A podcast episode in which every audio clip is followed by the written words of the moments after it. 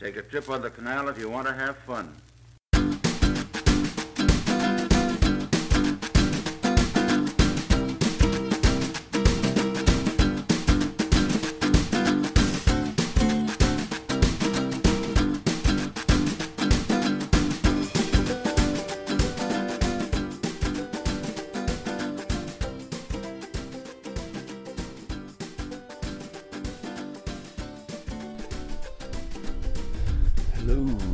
Gentlemen, and welcome to another episode of Acting Inspired with me, Lewis Goody. How's it going, people? Um, so, I didn't do one for like two weeks because Edinburgh Festival was crazy. Um, so, I thought I would check in give you a little kind of uh, like a mini breakdown on what went down, um, certain, lessons I learned, and uh, things I've overcome and discovered about myself and my show, and um, yeah, all sorts of stuff. I, I'm just going to give you like a, a brief breakdown now because I think what I need to do so I try. I'm in currently in Mallorca. Um, my cousin lives in Mallorca, as I'm sure I've said on the pod before, and uh, I, um, we, me and Kai decided to come and stay with her. Usually we stay with her every year in July at some point, um, but because of work in Edinburgh and all that shit, we didn't come. So we've come out now anyway. Um, so we're hanging here for a bit, just staying with my cousin, and then heading back and getting straight back into it.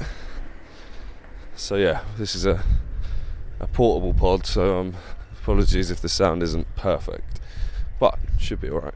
Um, anyway, so yeah, I want to sit down. I think I realised yesterday I tried to do this pod, and I was like, I think I need to like actually do like a detailed breakdown um, rather than just a vague kind of thing. But for the purposes of today's pod and just to kind of check in and and upload something, um, I thought I'd just vaguely go over the kind of headings um, of what it is we're gonna we're gonna have a talk about.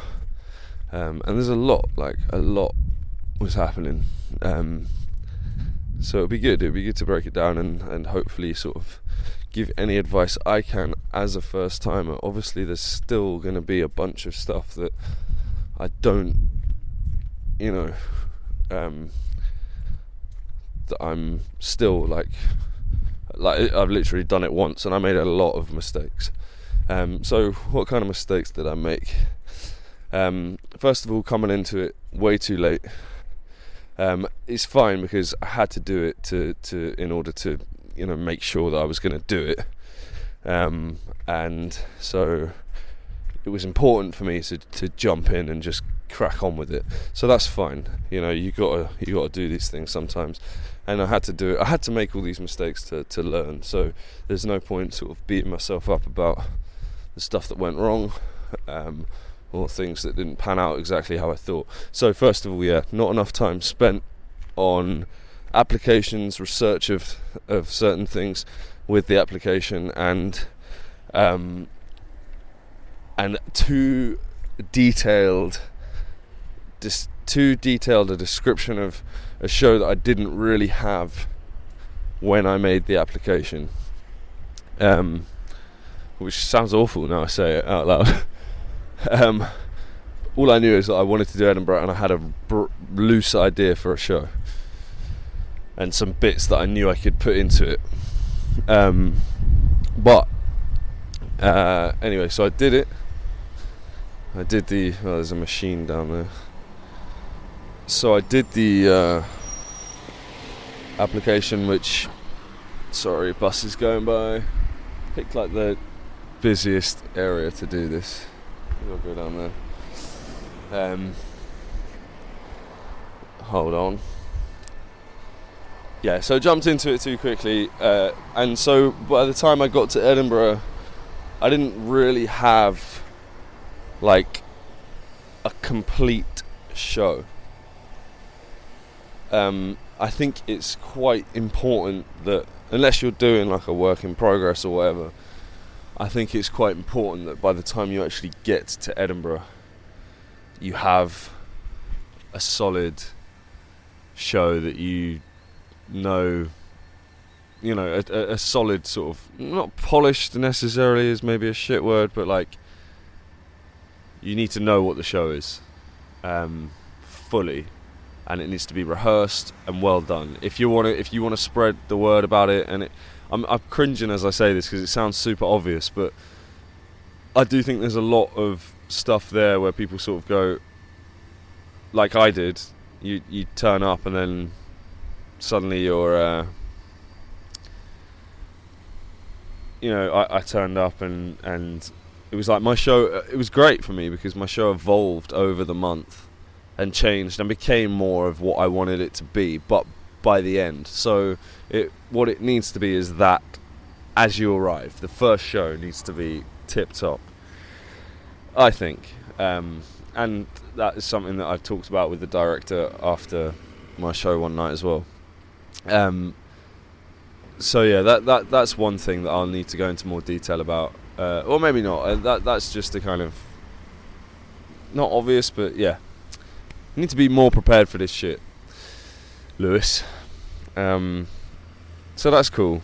That's a good good lesson to learn. And now, like my ideas for next year are sort of forming as we speak. So hopefully you know, over the course of the next year, I will be working on things and and working stuff out, and uh, until I get to a point where I know exactly what I'm doing. Um. Anyway, so that's that preparation. Not enough. Then, of course, um, there was my first kind of issue that I ran into quite early on. When I arrived, I realised that the venue that I had chosen was not exactly ideal for um, uh, for my show. It was more of a theatrical venue. There was comedy on there, but it was less of a place where people go to see comedy. Having said that, as I said, my show evolved quite a lot, and I did actually end up with a quite a different show to how it started, and it could have been in a more theatrical listing, I suppose. Um, but uh, yeah, the venue wasn't is not like known for the kind of work that I was doing. It's more sort of new writing theatre stuff. Um, but it was the only one that yeah, and it wasn't the only one. It was the only venue that gave that offered me like a what I thought at the time was a decent time slot, but I'll get to that in a second. So the other issue with the venue is that this this particular company have their venues in hotels, um, mainly predominantly, and uh, so or like conference buildings or whatever. So the issue with that is that to get to my venue yeah, so which is just off the Royal Mile, not that far away. But when I was flying and and experiencing the numbers coming or not coming to my show, as it was, um, I realised that oh, it's just it's like people can't see it from the main areas, and so that's an issue. You have to like go down the Royal to the end of the Royal, the bottom of the Royal Mile, and then keep going down that high street a bit further, and then turn down an alleyway on the left-hand side that goes down a load of steps to get to the hotel reception. Then you have to, then the hotel, the box office in there only took cash. So if you turned up with a ticket and you didn't have cash, they turned up to buy a ticket and you didn't have cash, you were basically screwed because you'd have to go and get cash from somewhere or go to the fringe box office at the train station, which was, you know, close, I guess, but like inconvenient. Um, then you would have to take an elevator seven flights, seven stories up to the seventh floor. Take an elevator to the seventh floor would be an easier way of saying that. Um, and once you've taken that elevator to the seventh floor, you then have to walk up another set of stairs to the eighth floor to get into the space, that venue, um, to get into that area. Um, you were not allowed to take drinks because it is a hotel room, I guess, or like a conference room in a hotel. So you were not allowed to. Jesus, I mean, could all the noises be more annoying today? Um, yeah, so you were not allowed to take drinks into my theatre space either, um, which pissed a lot of people off. Uh, actually, um, and but this I think was, you know, not all of it. Maybe the drinks and things were not a part of this, but like all of the information was on the um, the venue spec, but um, it doesn't. When you're sitting there reading it, it's like, oh, I lift up to the seventh floor, that's fine. Oh, this the area, the the hotel is just off the mile, that'll be fine. Um, you know, there's all these things that on paper they seem fine. Um, another example of that is the the time slot. So looking through the time slots that I was offered when I was offered different things, um, I was, uh, you know, I got offered me, I got offered a few at, uh, like, I got offered a just the tonic space that was at like gone midnight every night. Um, there was another one that was at another odd time that felt wrong. Uh, and then the space sent me a load that were sort of I didn't think would be good times, like sort of early in the morning, or or there was a there was one that was like a better time that was maybe four o'clock, but the space was the actual space itself cost a lot more money than the other spaces. Um, so I saw this particular slot that I did, you know, when I was looking at venues to do my piece in, I was like, oh, mine will fit perfectly in that. I only looked at the performance space um, and the time, and I was like, so that's sort of why I sort of went for that. And then the time was 6:25, which in my mind, I was like, that's a great, that's a great time. That's like a really good time to do a show. 6:25. Um, it's like a prime slot. So I was like, right, I'll do that. But then you realise at Edinburgh, that's a prime slot for a lot of people. A lot of big acts are on at that time. Um, a lot of sort of well known, like it's like it's like a sort of close to normal theatre time. You know, six, seven. If they come in at six twenty-five, they're not gonna. They might not necessarily make it to their seven thirty show or whatever. So yeah, it was like in hindsight not a great time. You want as a as a newcomer at least, you maybe with no following and no name necessarily, you would maybe kind of be better off with a sort of three, four o'clock slot, or after that, maybe later into the evening, but not quite like midnight, whatever, whatever, whatever. But again, that comes into applying too late as well, um, and there were less slots available. Um, so yeah, they they were the sort of main lessons. I think like I looked after myself pretty well. Um,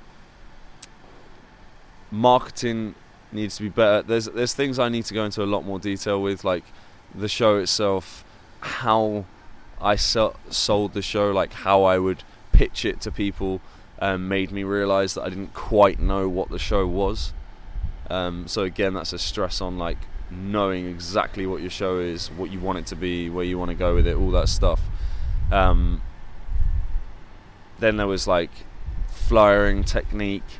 The I didn't take as many opportunities as I could have done to do like live spots with some of my music. I I did get up on the stages on the mile at points, but like Um, had had never done that kind of live street performance kind of the vibe before, so that was a a world that I sort of tried to enter into, and I didn't fail, but like it took me a while to get to grips with how to draw people in because no one gives a shit. There's so much going on on that mile. I mean, it's not they don't give a shit, but you got to give them a reason to give a shit. It's not just another dude on a stage fucking beatboxing. Because my god, there's a lot of like beatboxing and rapping and all sorts going on. Um. So yeah, there, there, there's a lot around that kind of area, marketing the show uh, that I could have done, I guess, a lot better ticket sales, my I mean my ticket prices, my ticket prices were way too expensive. I had it at like nine or ten pounds throughout the week, um, which I swiftly changed to six, um, and by the end was given out free ticket. Fuck's sake, really?